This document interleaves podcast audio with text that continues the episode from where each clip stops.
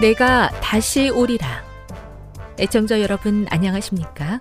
여기는 AWR 희망의 소리 한국어 방송입니다. 본 방송은 천국 복음을 온 세상에 전파하기 위해 제7일 안식일 예수 재림교회가 설립한 세계 방송망입니다. AWR 희망의 소리는 유럽, 라틴 아메리카, 아프리카, 러시아, 아시아의 방송망을 통해 전 세계에 복음을 전파하고 있습니다. AWR 아시아 희망의 소리 방송국은 한국어 방송을 매일 5시간씩 송출하고 있습니다. 희망의 소리 방송은 인터넷과 스마트폰을 통해서도 언제나 청취하실 수 있습니다. 들으실 수 있는 인터넷 주소는 awr.org입니다. 유튜브로는 AWR 코리아로 검색하시면 됩니다. 이 시간 희망의 소리 한국어 방송과 함께 보람있고 유익한 시간 되시기 바랍니다. 내가 다시 오리라. 여기는 AWR 희망의 소리 한국어 방송입니다. 주파수 안내입니다. 괌에서 송출하는 우리 방송은 한국 표준시로 밤 11시에 9,580kHz로 다음 날 오전 6시에 9,860kHz로 각각 1시간씩 방송하고 있습니다. 우즈베키스탄에서 송출하는 우리 방송은 한국 표준시로 밤 9시에 15,530kHz로 밤 10시에 9,740kHz로 타지키스탄에서는 밤 9시에 15,255kHz로 각각 1시간씩 방송하고 있습니다. 애청자 여러분의 많은 청취 바랍니다.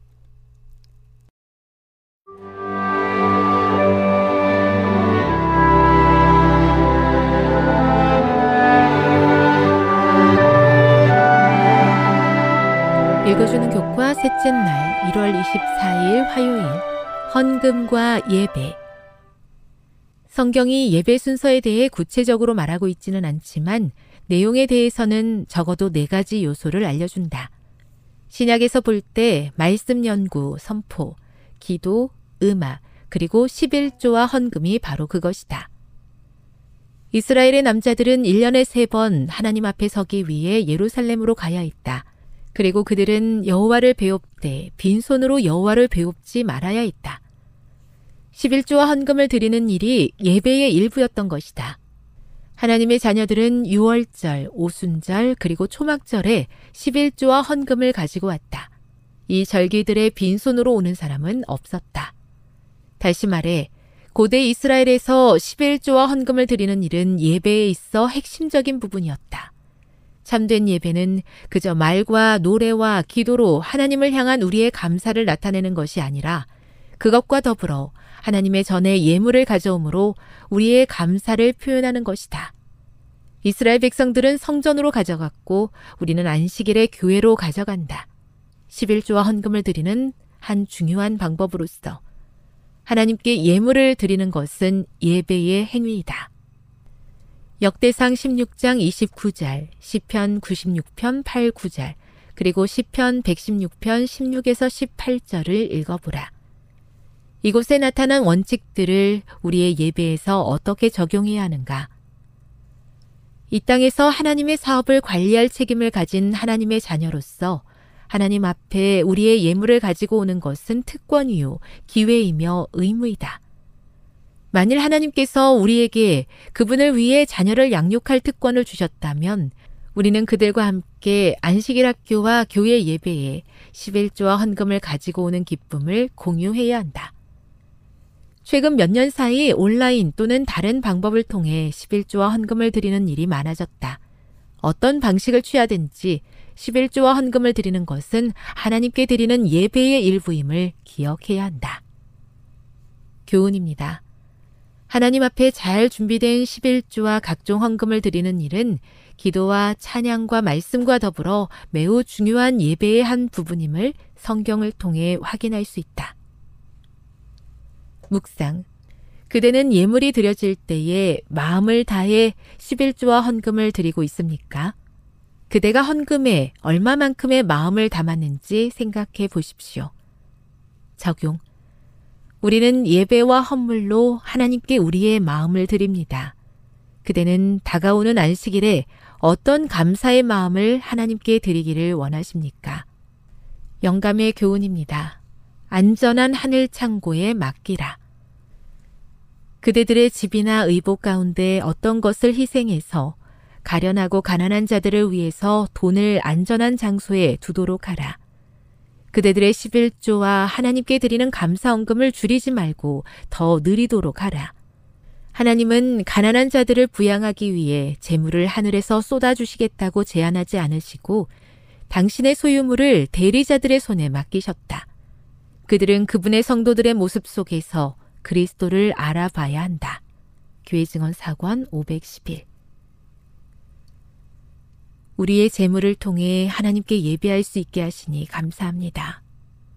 제가 가진 것이 많든 적든 하나님께서 베풀어 주신 축복의 분량에 따라 11조와 각종 헌금을 잘 구별하여 드리는 충성된 청지기가 되게 해 주시옵소서.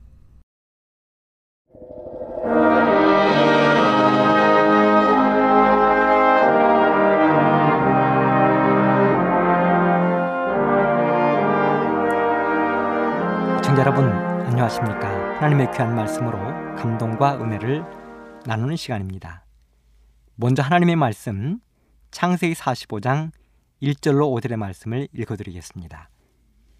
요셉이 시종하는 자들 앞에서 그 정을 억제하지 못하여 소리질러 모든 사람을 자기에게서 물러가라 하고 그 형제에게 자기를 알리니 때에 그와 함께한 자가 없었더라. 요셉이 방송 대곡하니 애굽 사람에게 들리며 바로의 공중에 들리더라. 요셉이 그 형들에게 이르되 나는 요셉이라. 내 아버지께서 아직 살아 계시니까. 형들이 그 앞에서 놀라서 능히 대답하지 못하는지라. 요셉이 형들에게 이르되 내게로 가까이 오소서. 그들이 가까이 가니 가로되 나는 당신들의 아우 요셉이니 당신들이 애굽의 판자라. 당신들이 나를 이곳에 팔았으므로 근심하지 마소서. 한탄하지 마소서. 하나님이 생명을 구원하시려고 나를 당신들 앞서 보내셨나이다. 오늘 저는 이 말씀을 중심으로 용서란 이렇게 하는 것이다. 이런 제목으로 말씀을 준비했습니다. 지난 시간에 요셉에 대해서 말씀을 드렸는데요. 많은 부분들이 겹치는 부분도 있겠지만 오늘은 용서의 측면에서 요셉을 살펴보도록 하겠습니다. 이 땅의 많은 화가들이 성경 속에 등장하는 인물들을 중심으로 역작을 남겼습니다. 당연히 그 중심에는 예수님이 서 있습니다. 예수님은 화가들에게 가장 많은 사랑을 받았습니다. 그 외에도 바울, 모세, 예수님의 제자들, 아담, 아브라함, 야곱, 다윗, 다니엘 등 수많은 사람들이 화가들의 사랑을 받았습니다. 그런데 그 유명한 화가 중에 네덜란드의 렘브란트라는 화가가 있는데요. 렘브란트는 역사화, 초상화, 풍경화를 많이 그린 화가였습니다. 그는 자화상, 야경, 유대인의 신부 등 유명한 작품들을 많이 남겼지요. 그래서 그런지 사람들은 한때 네덜란드를 렘브란트의 나라라고 부르기도 했습니다. 그런 렘브란트가 성경 속에 한 인물을 유난히 많이 그렸는데 그 사람이 바로 요셉입니다. 그는 어느 누구보다도 요셉 이야기를 많이 그렸는데요. 대표적으로는 자신의 꿈을 이야기하는 요셉, 애굽으로 팔려가는 요셉, 요셉과 형들의 재회, 보디발의 아내에게 고발당하는 요셉 등이 있습니다.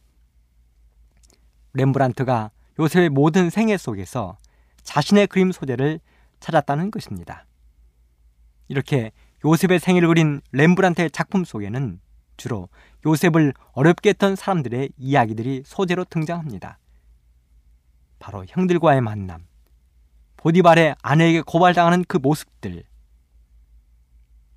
많은 그리스도인들에게 요셉 하면 생각나는 이야기는 당연히 채세 곧 애굽의 총리일 것입니다. 그래서 그런지 저희들이 어릴 때 교회에 가면 선생님들이 이런 노래를 가르쳐 주셨습니다. 아롱다롱 채새곧 사랑받는 요셉. 넓고 넓은 들에서 꿈을 꾸었네. 단 하나를 놓고서 열한 단이 꾸벅. 해와 달과 열한 별 모두 절했네. 그런데 오늘 저는 요셉 하면 용서의 사람이라고 감히 말씀드리고 싶습니다. 용서의 사람. 국어 사전에 보면 용서에 대해서 이렇게 정의했습니다. 지은 죄나 잘못에 대하여 꾸짖거나 보라지 아니하고 덮어줌. 그렇습니다. 용서란 분명 그 사람이 한 일에 대하여 잘잘못을 따져서 잘못한 일에 대하여 벌을 받고 꾸중을 들어야 함에도 불구하고 오히려 덮어주는 것이라고 이야기하고 있습니다. 우리 성경 이야기를 자세히 살펴보면 성경 이야기는 용서로 시작하여 용서로 마칩니다. 하나님께서 세상을 창조하시고 그 세상에 사람을 두셨습니다. 아담과 하와를 살게 하셨습니다. 그 사람은 하나님의 작품 중에서 최고의 걸작품이었습니다. 성경에 보면 하나님의 형상, 하나님의 이미지를 담게 창조되었다고 했습니다. 그들에게 주어진 특권은 실로 엄청난 것들이었습니다. 그들은 만물의 영장으로서 모든 동식물들을 기르고 다스릴 것이었습니다. 그들은 영원히 죽지도 아니할 것이었습니다. 그들에게는 행복하고 아름다운 거처인 에덴 동산이 보금자리로 주어졌습니다. 하나님께서 친히 주례를 서시고 부부의 연을 맺도록 해주셨습니다. 매 안식일마다 하나님이 그들을 찾아오셔서 만나 주셨습니다. 한마디로 행복, 또 행복이 그들에게 주어진 것입니다. 다만 한 가지. 그 모든 행복은 그들이 에덴 동산 안에 선악을 알게 하는 나무 열매를 먹지 말도록 말씀하신 하나님의 말씀에 순종할 때 제대로 누릴 수 있는 것이었습니다.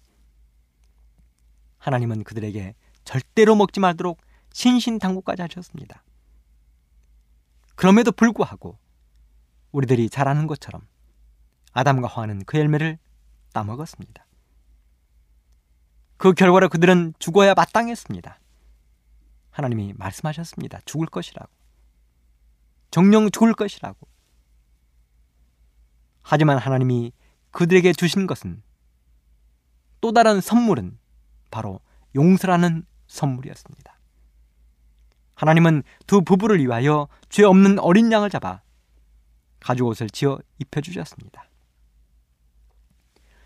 출애굽기 34장 6절로 7절에 보면 이렇게 기록합니다. 여호와로라 여호와로라 자비롭고 은혜롭고 노하기를 더디하고 인자와 진실이 많은 하나님이로라 인자를 천대까지 베풀며 악과 과실과 죄를 용서하신다고 이야기했습니다.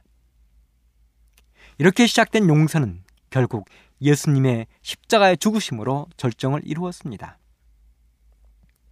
예수님이 이 땅에 왜 오셨는가? 목적은 죄인인 우리를 구원하시기 위해서입니다.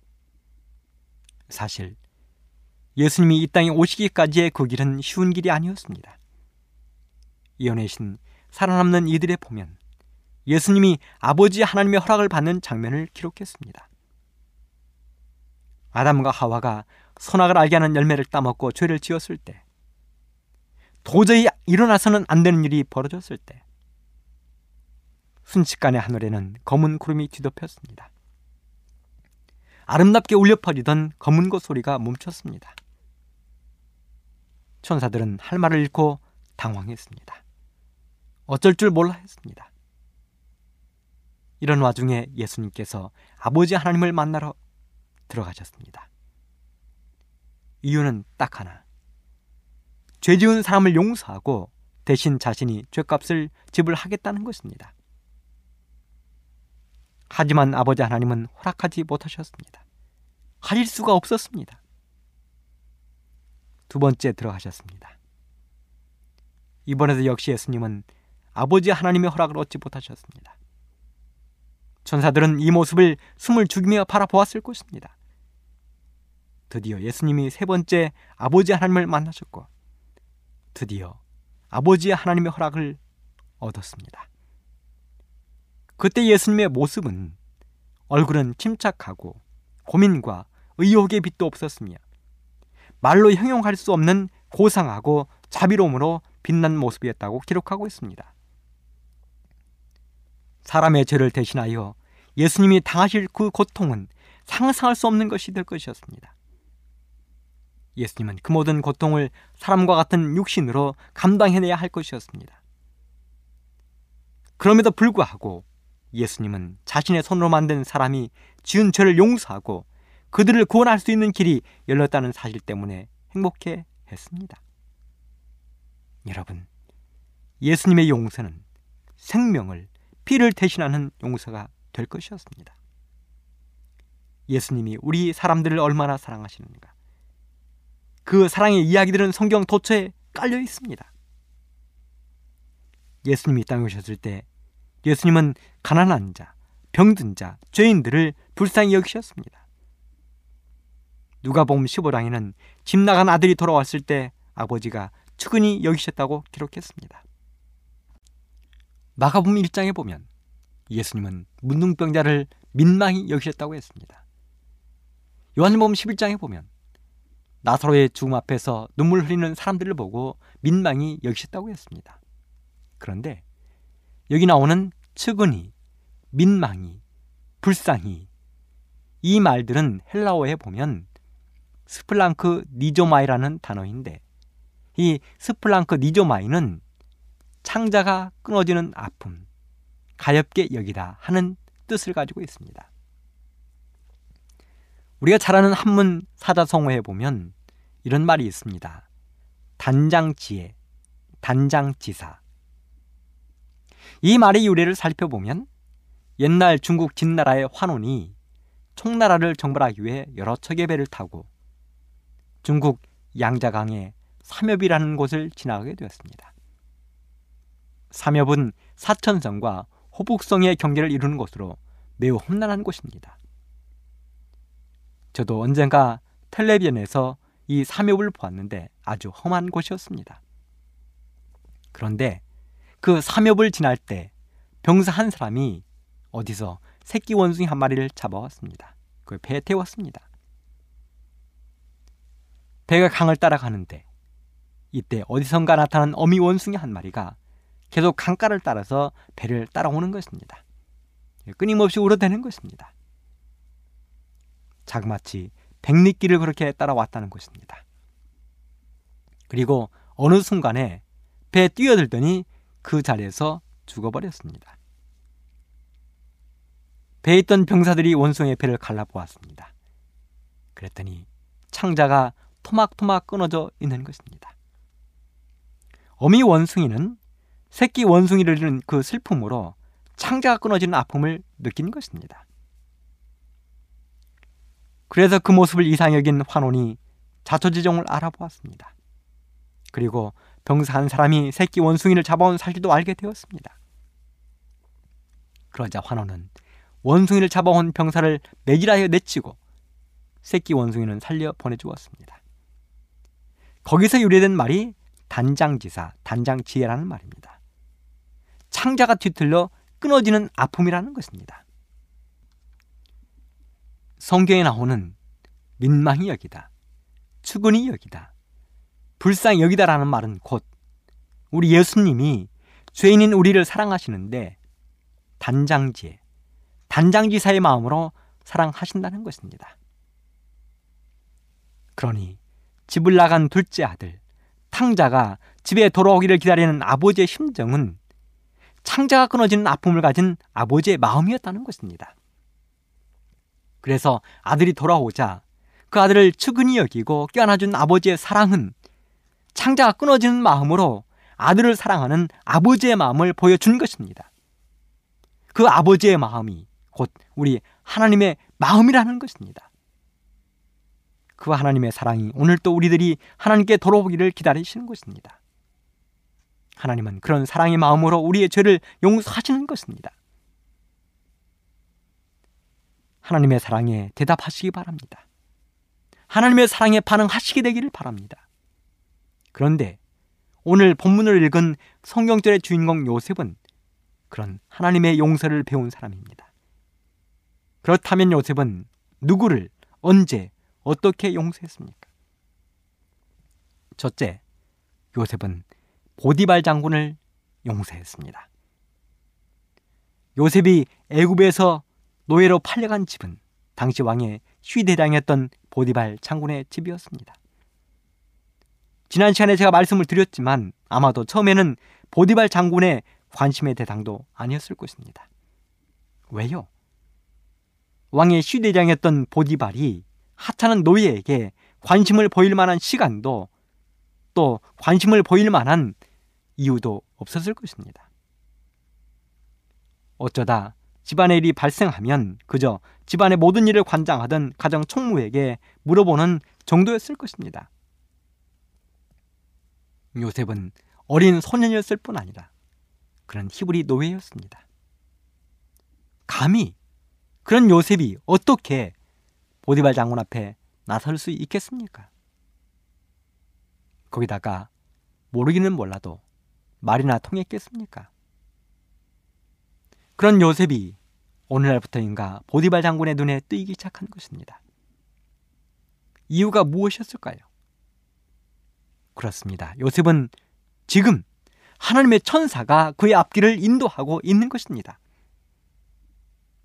그런 요셉에게는 다른 사람에게서 찾아볼 수 없는 강점이 한 가지 있었는데 그것은 바로 신실함, 근면함, 탁월한 품성, 긍정적인 모습 등이었습니다. 그래서 보디발은 드디어 요셉을 자신의 집을 관리하는 가장 총무로 삼게 이루게 된 것입니다. 어찌 보면 요셉의 든든한 후원자가 된 것입니다. 그런 그가 요셉이 큰 어려움에 빠졌을 때 요셉을 외면했습니다. 자신의 부인이 요셉을 유혹하다가 실패하고 치명적인 죄를 덮어 씌웠을 때 그는 자신의 안녕과 체면을 지키기 위하여 한마디의 말도 없이 요셉을 감옥에 보냈습니다. 그 감옥은 왕의 죄수들을 가두는 중죄인의 감옥이었습니다. 물론 부인의 말이 사실이었다면 요셉은 절대로 살아남을 수 없었을 것입니다. 어떻게 보면 요셉을 죽이지 않고 살려둔 것으로만 해도 보디발은 요셉에게 은혜를 베풀었다고 할 수도 있을 것입니다. 하지만 그렇게 요셉이 목숨이라도 부지할 수 있었던 것은 평상시 요셉의 품성 때문이었습니다. 변하지 않는 한결같은 품성이 정직과 겸손이 보디발의 마음을 움직여 생명을 유지하게 한 것입니다. 그렇게 감옥에 들어간 요셉은 아주 혹독한 대우를 받았습니다. 그의 발에는 착고가 채워졌습니다. 그의 몸은 쇠사들로 묶어 두었습니다. 먹을 것이라도 제대로 주었겠습니까? 그렇게 차갑고 음침한 감옥에서 요셉은 하루하루를 죽음의 공포에 시달려야 했습니다. 그의 수년 동안의 봉사가 성실한 봉사가 지금 이런 모습으로 나타나고 있는 것입니다. 만일 그를 지키시는 하나님의 보호하심이 없었다면 요셉은 견뎌낼 수 없었을 것입니다. 참으로 감사한 것은 요셉을 지키시는 하나님의 은혜입니다. 살아남는 이들 103쪽에 보면 이렇게 기록합니다. 하나님께서는 비록 감옥 속에서라도 이것을 요셉의 출세의 길이 되게 하셨다. 미덕은 때가 되면 보상을 받게 되는 것이다. 그렇습니다.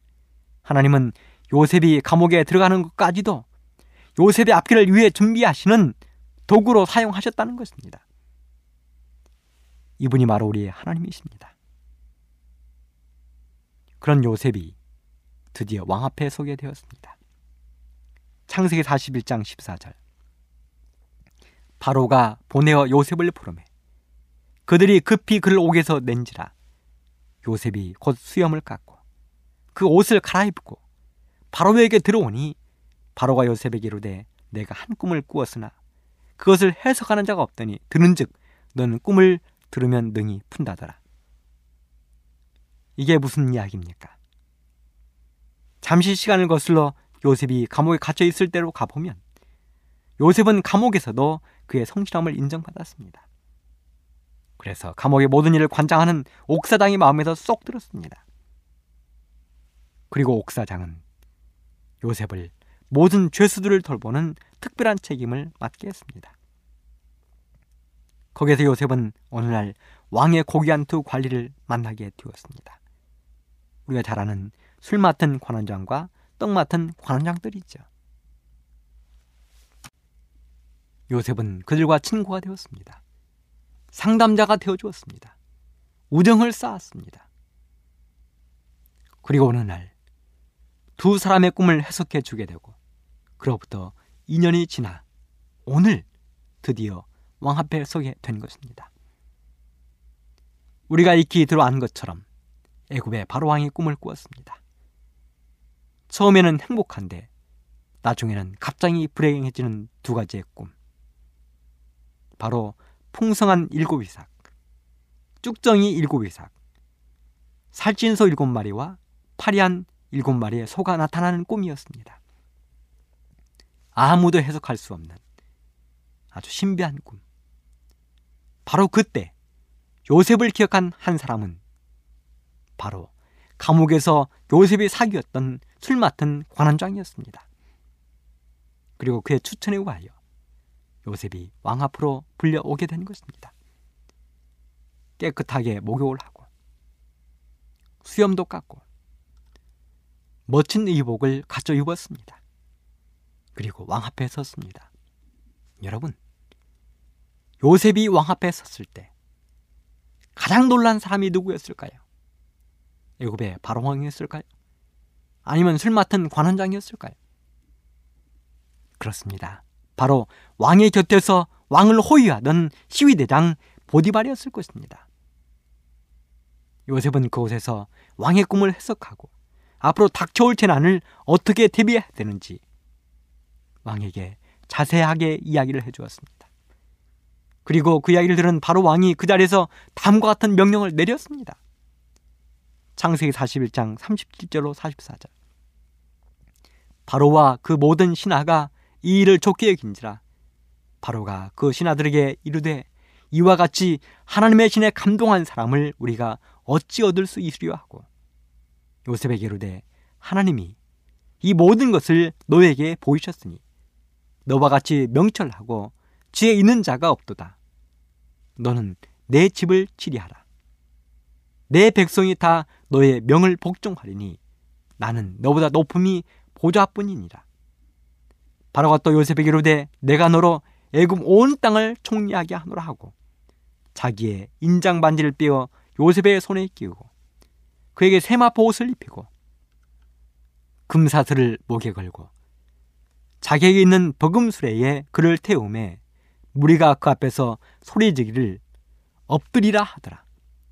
바로가 그로 애굽 전국을 총리하게 하였더라. 바로가 요셉에게 이르되 나는 바로라. 애굽 온 땅에서 너의 허락 없이는 수족을 놀릴 자가 없으리라. 여러분, 왕의 이 명령을 듣는 순간 심장이 오그라들고 오금이 저려온 한 사람이 있었습니다. 그렇습니다. 그는 바로 시위대장 보디발이었을 것입니다. 왕이 말했습니다. 나는 바로라. 애굽 온 땅에서 너의 허락 없이는 수족을 놀릴 자가 없으리라. 이제 애굽 모든 사람의 목숨까지도 요셉의 말 한마디에 달린 것입니다. 12대장 보디발의 목숨도 요셉의 한마디에 달린 것입니다. 보디발의 눈앞에 순식간에 지난 날들이 주마등처럼 지나갔을 것입니다. 걱정이 대단 같았을 것입니다. 하늘이 노래지고 앞길이 캄캄했을 것입니다. 하지만 성경은 요셉이 보디발에게 어떠한 복수도 했다는 이야기가 적혀 있지 않습니다. 요셉은 보디바로 지난 일들에 대하여 하고 싶은 이야기가 많았을 것입니다. 하지만 요셉은 하나님으로부터 용서에 대하여 배운 신실한 하나님의 종이었습니다. 용서했습니다. 그런 요셉처럼 우리 모든 애청자 여러분들도 용서의 사람들이 되시기를 이 시간 간절히 바랍니다. 둘째, 요셉은 보디발의 아내를 용서했습니다. 보디발의 아내. 그는 요셉을 치명적인 죄에 빠뜨리려 했습니다. 자기 남편을 버려두고 요셉을 유혹하려 했습니다. 유혹에서 격렬하게 벗어나려는 요셉에게 치명적인 누명을 씌웠습니다. 신실하고 근면한 젊은이를 음침한 감옥에서 생활하도록 만들었습니다. 그렇게 요셉은 3년이라는 세월을 감옥에서 보내야 했습니다. 그것으로 모든 것이 끝나는 줄 알았을 것입니다. 그러던 그녀에게 어느 날 뜻밖의 소식이 전해져 왔습니다. 어쩌면 그 소식은 남편 보디발이 가져왔을지도 모릅니다. 그 소식은 바로 자신이 죄의 누명을 씌워 감옥에 보낸 요셉이 애굽의 총리 대신이 되었다는 것입니다. 그녀는 그날 밤 한숨도 못 잤을 것입니다. 아니, 잘 수가 없었을 것입니다. 하루하루가 긴장의 연속입니다. 언제 자신에게 벌이 내려질지 전전궁했을 것입니다. 하지만 이 여인 역시 요셉에게 아무런 보복을 당하지 않았습니다. 요셉은 이 여인 역시 용서했을 것입니다. 요셉이라고 억울하고 분한 생각이 안 들었겠습니까? 여러분, 그래도 요셉이 누구입니까? 그는 하나님의 사람입니다. 하나님께 용서를 배운 사람이었습니다. 그런 요셉의 용서의 정신을 배우게 되기를 간절히 바랍니다. 마지막으로 세 번째, 요셉에게 용서를 받은 사람들은 뭐니 뭐니 해도 그의 형들입니다. 자, 두 성경절을 읽어 드리겠습니다. 창세기 45장 4절. 요셉이 형들에게 로 되 내게로 가까이 오소서. 그들이 가까이 가니 가로되 나는 당신들의 아우 요셉이니 당신들이 애굽의 판자라. 당신들이 나를 이곳에 팔았으므로 근심하지 마소서. 한탄하지 마소서. 하나님이 생명을 구원하시려고 나를 당신들 앞서 보내셨나이다. 창세기 50장 15절. 요셉의 형제들이 그 아비가 죽었음을 보고 말하되 요셉이 혹시 우리를 미워하여 우리가 그에 행한 모든 악을 다 갚지나 아니할까 하고 요셉에게 말을 전하여 가로되 당신의 아버지가 돌아가시기 전에 명하여 이루시기를 너희는 이같이 요셉에게 이르라 내 형들이 너에게 악을 행하였을지라도 이제 바라건대 허물과 죄를 용서하라 하셨다 하라 하셨나니 당신의 아버지 하나님의 종들의 죄를 이제 용서하소서 하매 요셉이 그 말을 들을 때에 울었더라. 그 형들이 또 친히 와서 요셉의 앞에 엎드려 가로되 우리는 당신의 종인이이다. 요셉이 그들에게 이르되 두려워 마소서 내가 하나님을 대신 하리이까 당신들은 나를 해하려 하였으나 하나님은 그것을 선으로 바꾸사 오늘과 같이 만민의 생명을 구원하게 하려 하셨나니 당신들은 두려워 마소서 내가 당신들과 당신들의 자녀를 기르리다 하고 그들을 간곡한 말로 위로하였더라.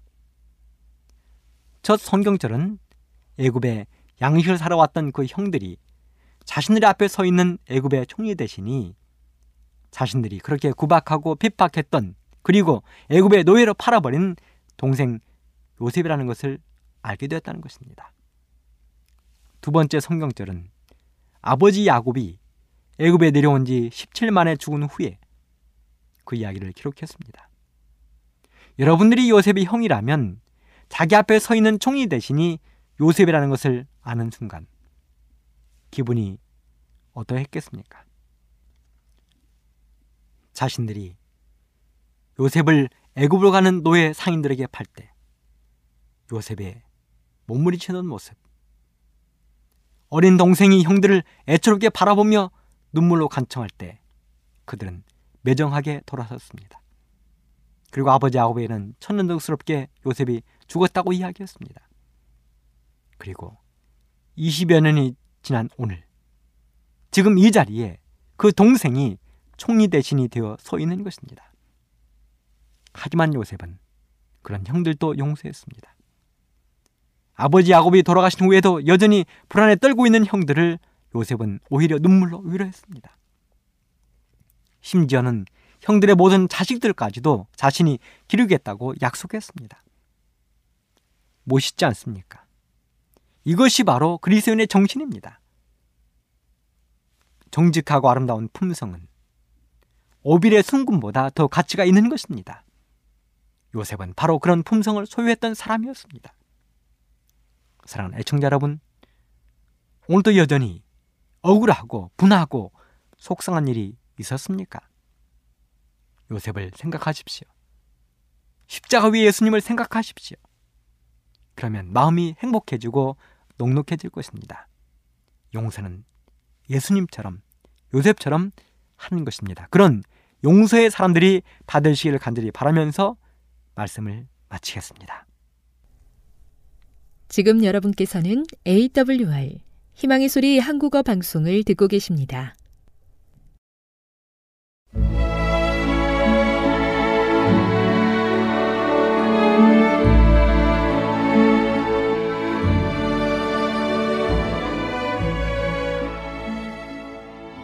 애청자 여러분 안녕하십니까? 명상의 오솔길의 유병숙입니다. 이 시간은 교회를 사랑하시고 돌보시는 하나님의 놀라운 능력의 말씀이 담긴 엘렌지 화이처 교회 증언 1권을 함께 명상해 보겠습니다. 가족의 신앙 귀에 거슬리는 모든 불쾌한 말 성급하고 불평하는 모든 말은 사탄의 지배 아래 바쳐진 재물이다. 그것은 값비싼 재물, 우리가 하나님께 드릴 수 있는 어떤 희생 재물보다 더 값비싼 재물이다. 왜냐하면 그것은 온 가족의 평화와 행복을 깨뜨리고 건강을 손상시키고 마침내 영생의 행복을 박탈해버리는 원인이 될 것이기 때문이다. 하나님의 말씀이 우리에게 부과하는 제시는 우리 자신의 유익을 위한 것이다. 그것은 가족과 우리 주변에 있는 모든 사람의 행복을 증진시켜 준다. 그것은 우리의 취미를 세련되게 해주고, 우리의 판단을 거룩하게 해주고, 마음의 평안과 마침내는 영생을 가져다 준다. 이 거룩한 제지 아래 우리는 은혜와 겸손 안에서 자라가고 바르게 말하는 일이 쉬워질 것이다. 육신적이며 급한 기질은 정복될 것이다. 마음속에 거하시는 구주께서 매 시간 우리를 강하게 해주실 것이다. 봉사하는 천사들은 우리가 거하는 곳에서 머물다가 우리가 거룩한 생애로 발전하고 있다는 소식을 기쁜 마음으로 하늘로 가져갈 것이다. 그리고 기록하는 천사는 즐겁고 기쁜 기록을 남길 것이다. 질투와 흠잡기, 쥐 형제에게 어떤 곳에서 그대는 내가 많이 생각해 온 것에 관하여 몇 가지 질문을 내게 했다. 그대와 나눈 이야기에서 그대가 담당해 온 역할과 그대가 하나님의 사업에 끼친 손해를 깨닫지 못하고 있음을 알게 되었다. 그대에 관하여 내게 보인 바가 내 앞에 생생하게 나타났으므로 최근에 나에게 나타난 것과 증언 6호에서 그대에 관하여 출판한 증언을 비교했다. 그러나 그대의 행동에 대한 사과를 전혀 볼 수 없다. 위스콘신에 나타난 최근의 광신에 동조하고 그대의 영향력을 거기에 바치기 전에 하나님 보시기에 정당하지 못했다. 지 형제여, 만일 그대가 정직하게 빛을 따랐을 것 같으면 지금껏 취해온 길을 결코 좇지 않았을 것이다. 그대는 고집스럽고 완고하게 그대 자신의 길을 따르고 자신의 판단력을 의지하고 지도받기를 거절했다. 주님께서 도움을 보내셨지만 그대는 그것을 받아들이고자 하지 않았다. 하늘이 지금껏 해온 것 이상으로 그대를 위하여 무엇을 더할 수 있겠는가? 다른 사람이 그대 자신보다 더 크게 존경을 받았다고 생각되면 그대는 불만스럽게 느끼고 화를 내고 버릇없는 어린아이처럼 토라지고 쌀쌀해졌다. 그대는 크게 존경받고자 소원해왔다. 그러나 그대는 그대가 인정받기를 원하는 사람들로부터 매우 낮은 평가를 받게 만드는 행동을 스스로 취해왔다. 그대가 광신적 행동을 취하기 전에 그대는 배틀크릭에 있는 사람들을 시기하고 의심을 일으키는 암시를 던졌다. 그대는 나의 남편과 나를 시기하고 죄악적인 일을 추측했다. 질투와 의심은 언제나 연합해왔다. 양심이라는 허울 아래 배틀크릭에서 사업의 짐을 지고 있는 자의 동향에 관하여 의심하게 하고 그대가 전혀 알지 못하고 조금도 올바르게 판단할 수 없는 문제들에 관하여 암시를 던졌다. 문제의 짐은 그대에게 지워지지 않았다. 나는 하나님께서 그대와 같은 마음을 가진 사람을 택하셔서 무거운 짐을 지우시고 책임이 제일 중한 위치를 차지하도록 부르지 않으실 것을 보았다. 왜냐하면 자존심이 너무 두드러져서 자신과 하나님의 백성에게 파멸을 초래할 것이기 때문이다. 그대가 자신을 보다 낮게 평가할 것 같으면 그대는 질투와 의심을 더욱 적게 품을 것이다. 지 형제여, 만일 그대가 조직에 완전히 연합하고 하나님께서 사업의 선두에 세우기에 적합하다고 보신 자와 일치해서 협력했을 것 같으면 그대가 하나님께서 교회에 주신 선물을 받아들이고 그 선물에 관하여 자신을 완전히 바쳤을 것 같으면 만일 현대 진리의 모든 점에 자신을 굳게 확립하고 사업의 경험을 가진 자와 한마음이 되었을 것 같으면 그대와 그대의 가족은 이 미혹에서 완전히 벗어나서 안전했을 것이다. 그대는 그대를 굳게 붙들어 줄 닻을 가지게 되었을 것이다. 그러나 그대는 막연한 위치를 취하고 하나님의 일과 사업에 마음을 다 바친 자를 기쁘게 할까 두려워했다. 하나님께서는 그대가 형제들과 함께 진리의 기초 위에 확고하고 분명하게 서기를 바라신다. 하나님과 거룩한 천사들은 그대의 행동을 좋지 않게 여기심으로 그대의 어리석음을 더 이상 오래 참지 않으실 것이다. 마침내 가르침을 받고 시기하고 완고한 느낌이 없이 불평하거나 다른 사람을 비난하지 않고 하나님의 사업에 책임과 부담을 느껴온 사람에 대하여 배우고 싶은 마음이 생길 때까지 그대가 그처럼 높이 평가해온 자신의 판단력을 따르도록 버려질 것이다. 그대는 자신의 독창적 위치에 도달하여 조직에서 독립되고 그대가 인정을 받고 높임을 받는 곳에 서고자 애써왔다. 그러므로 나는 마침내 하나님께서 그대가 다른 사람들보다 우월하다고 생각한 지혜를 다루고 나타내도록 버려두셨고 위스콘신을 언제나 괴롭혀온 가장 불합리하고 어리석고 난폭한 광신을 맹목적 판단력으로 국리해내도록 방치해 두신 것을 보았다. 오늘은 하나님의 놀라운 능력의 말씀이 담긴 엘렌지 화이처 교회 증언 1권을 함께 명상해 보았습니다. 명상의 오솔길이었습니다.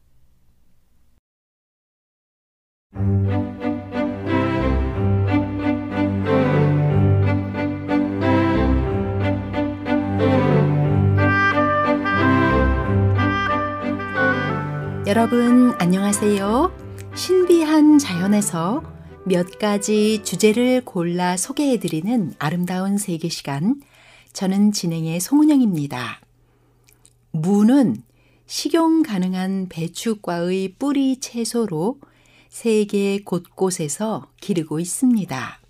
유럽에서는 로마 제국 시대부터 재배되었으며 크기와 색상에 따라 여러 가지 종류로 나뉘어 있고 각 품종별로 어느 계절에나 키울 수 있습니다. 동아시아에서는 아메리카나 유럽 등지에서 기르는 무와는 달리 상대적으로 크고 흰색 빛깔을 지닌 무를 재배하는데 이를 한국에서는 굵기와 길이에 따라 조선무, 또는 외무라 부릅니다. 동아시아에서 자라는 무의 길이는 약 20에서 35cm에 지름은 5에서 10cm 정도입니다. 무라 하면 보통 조선무를 일컫는데 복지무, 둥근 무로도 부릅니다. 모양이 둥글고 단단하며 윗부분이 푸른 무로 깍두기나 김치용으로 재배합니다. 남지무와 긴무, 단무지무, 일본무로도 부르는 외무는 조선무보다 수분이 많으며 몸이 희고 긴 외무로는 단무지를 만듭니다. 열무는 어린 무로 재배 기간이 짧아서 1년에도 여러 번 재배할 수 있습니다. 열무로는 주로 김치를 담가 먹으며 물냉면이나 비빔밥의 재료로 사용합니다. 알타리 무라 하는 총각무는 뿌리가 잔 무로 무청째로 김치를 담그죠. 개걸무는 일반 무보다 수분 함량이 적어 더 단단하며 매운맛도 강합니다. 무씨를 물에 불려 싹을 틔운 무순도 곧잘 식용됩니다. 가을 무는 8월 중순이나 하순에 파종하여 11월에 수확하며 봄무는 3, 4월에 하우스에서 파종하여 5, 6월에 수확합니다. 여름 무는 해발고도 600m 이상의 고랭지에서 재배 가능하며 파종 방법은 주로 줄뿌림 또는 점뿌림에 봄에 조기 출하하기 위해서는 종이분에 20일간 육묘했다가 옮겨 심습니다. 무는 서늘한 기후를 좋아하며 일반적으로 가을 재배에서는 꽃대가 오르지 않지만 기온이 10도씨 이하로 2주 이상 계속되면 꽃눈이 형성되어 꽃대가 오르게 되므로 온도 관리에 신경을 써주어야 합니다. 재배 기간 중에 건습이 심하게 반복되면 뿌리가 갈라지는 현상이 일어나서 수분 공급에도 신경을 써주어야 합니다.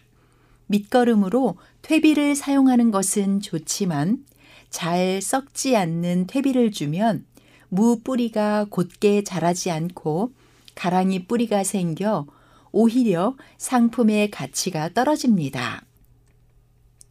수확은 품종에 따라 적절한 시기를 정하여 실시하는데 재래종은 바람들이가 쉽게 나오지 않지만 서양계인 20일 무는 수확의 적절한 시기가 지나면 바람들이가 생겨 맛과 시장성이 나빠지게 됩니다. 가을 물을 출하할 때는 주로 잎을 제거하고 가만히 등에 넣어서 하지만 봄무는 잎과 같이 출하합니다. 재래종무는 얼지 않도록 흙 속에 움 저장하면 다음해 봄까지 저장이 가능합니다. 저장 중에 재래종도 바람이 드는데 저장 기간 중에 온도가 높아서 생장점의 생육이 진전될 경우에 심해집니다. 무는 김치와 깍두기, 무말랭이, 단무지 등 그 이용이 매우 다양합니다. 특히 비타민 C의 함량이 20에서 25mg이나 되어 예로부터 겨울철 비타민 공급원으로 중요한 역할을 해왔습니다. 이 밖에 무에는 수분이 약 94%, 단백질 1.1%, 지방 0.1%, 탄수화물 4.2%, 섬유질은 0.7%가 들어 있습니다. 100g당 13칼로리의 저칼로리 식품인 무의 독특한 쏘는 맛 성분은 무에 함유된 티오글루코사이드가 잘리거나 세포가 파괴되었을 때 자체 내에 있는 글루코시데이스라는 효소에 의해 티오시아네이트와 이소티오시아네이트로 분리되며 맛과 향을 내는 것입니다. 무즙에는 다이아스테이스 효소가 있어 소화를 촉진하여 속이 더부룩할 때 도움을 주며 무의 씨는 내복자라는 이름으로 한약재로 사용됩니다. 무에는 동삼이라는 별명이 있습니다. 이는 겨울 산삼이라는 의미로 산삼보다 구하기도 쉬우면서 아플 때 먹으면 좋은 음식으로 생각했기 때문입니다. 일식 메밀국수인 소바에는 담가 먹는 육수에 매운물을 갈아 넣어야 제맛인데 정작 일본에서는 고유한 향을 해칠 수 있다 해서 넣지 않고 먹는 경우가 많습니다. 밀가루가 소화가 잘 되지 않아 그런지 소바와 같은 경우처럼 면류와 같이 엮일 때가 있습니다. 이는 자장면과 함께 나오는 단무지나 냉면에 나오는 무김치와 같습니다. 무밥이라 해서 채 썰은 무를 넣어 밥을 짓는 경우가 있는데 밥을 짓는 과정에서 열을 먹어 부드러워지는 데다 밥알이 무의 맛을 그대로 흡수하기 때문에 무밥을 잘 지으면 밥맛이 아주 달아지게 됩니다. 다만 무밥만 따로 먹기엔 간이 심심하여 간장으로 양념장을 만들어서 비벼 먹는 것이 보통이며 일부에서는 무밥을 지을 때 풍미를 더하기 위해 표고 버섯을 넣기도 합니다. 무에 들어있는 시니그린이란 성분은 기관지를 보호해주며 니코틴과 독소 배출에도 좋고 비타민이 많이 들어있어 생으로 먹을 때 가장 좋습니다. 무는 전분을 분해하는 성분이 많아 과식으로 소화제가 없을 때 먹으면 효과가 좋고 무에 포함된 수용성 식이섬유소는 콜레스테롤을 방출하는 역할을 합니다. 불용성 식이섬유소는 장 운동을 촉진하고 수분을 흡수해 변비 예방과 정장 작용, 장 청소에 좋습니다. 무는 항암 효과도 높은데 무 뿌리와 잎에 있는 성분인 인돌과 글루코시놀레이트는 몸속에 들어온 발암 물질의 독성을 없애는 효과가 있어 조림이나 국을 끓이면 국물에 인돌 성분이 녹아 들어가 항암 효과를 증가시킵니다. 특히 무청은 식이섬유의 보고입니다. 무청은 식이섬유와 카로틴, 철분, 칼슘 등이 풍부해서 칼슘은 무의 약 4배에 이르며 무청에는 비타민C 역시 풍부합니다. 국물 요리에서 무는 맛을 깔끔하고 시원하게 하는 동시에 다른 재료에서 우러난 맛이나 양념이 잘 배어들게 하는 특징이 있습니다. 이런 특성으로 육수 역할을 하는 채소를 낼 때 많이 쓰이며 국물이 자작한 요리에선 물을 붓는 대신 물을 깔고 약불로 뭉근하게 수분을 내어 쓰는 조리법으로 깊은 맛을 내는 데 사용합니다. 시편 145편 15절에는 모든 사람의 눈이 주를 악망하오니 주는 때를 따라 그들에게 먹을 것을 주시며 하고 기록합니다. 철을 따라 신체를 건강하게 하는 적절한 양식을 주시는 하나님께 감사합니다. 지금까지 아름다운 세계였습니다. 여러분 안녕히 계십시오.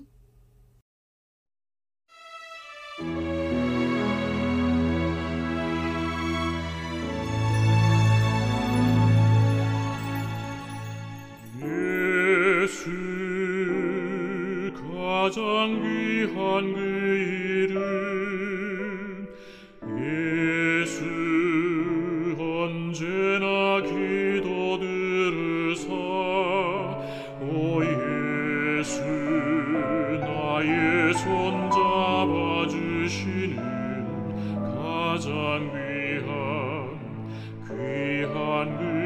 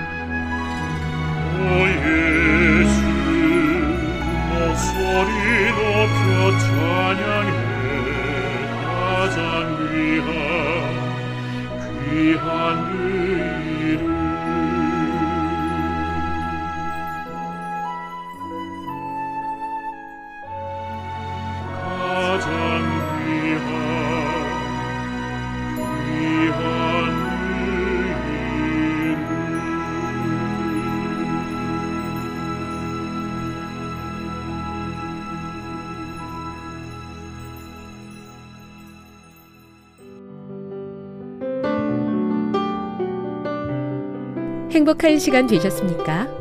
지금까지 여러분께서는 AWR 희망의 소리 한국어 방송을 청취하셨습니다. 방송을 청취하시고 문의를 원하시는 분은 우편번호 02461 대한민국 서울시 동대문구 이문로 1길 11 희망의 소리 방송부 앞으로 편지나 엽서를 보내주시거나 지역번호 02-3299-5296에서 8번으로 전화 주시기 바랍니다. 지금까지 함께 해주신 애청자 여러분들께 감사드립니다. 애청자 여러분, 다음 이 시간까지 하나님 안에서 늘 평안하십시오. 감사합니다. 내가 다시 오리라. 여기는 AWR 희망의 소리 한국어 방송입니다.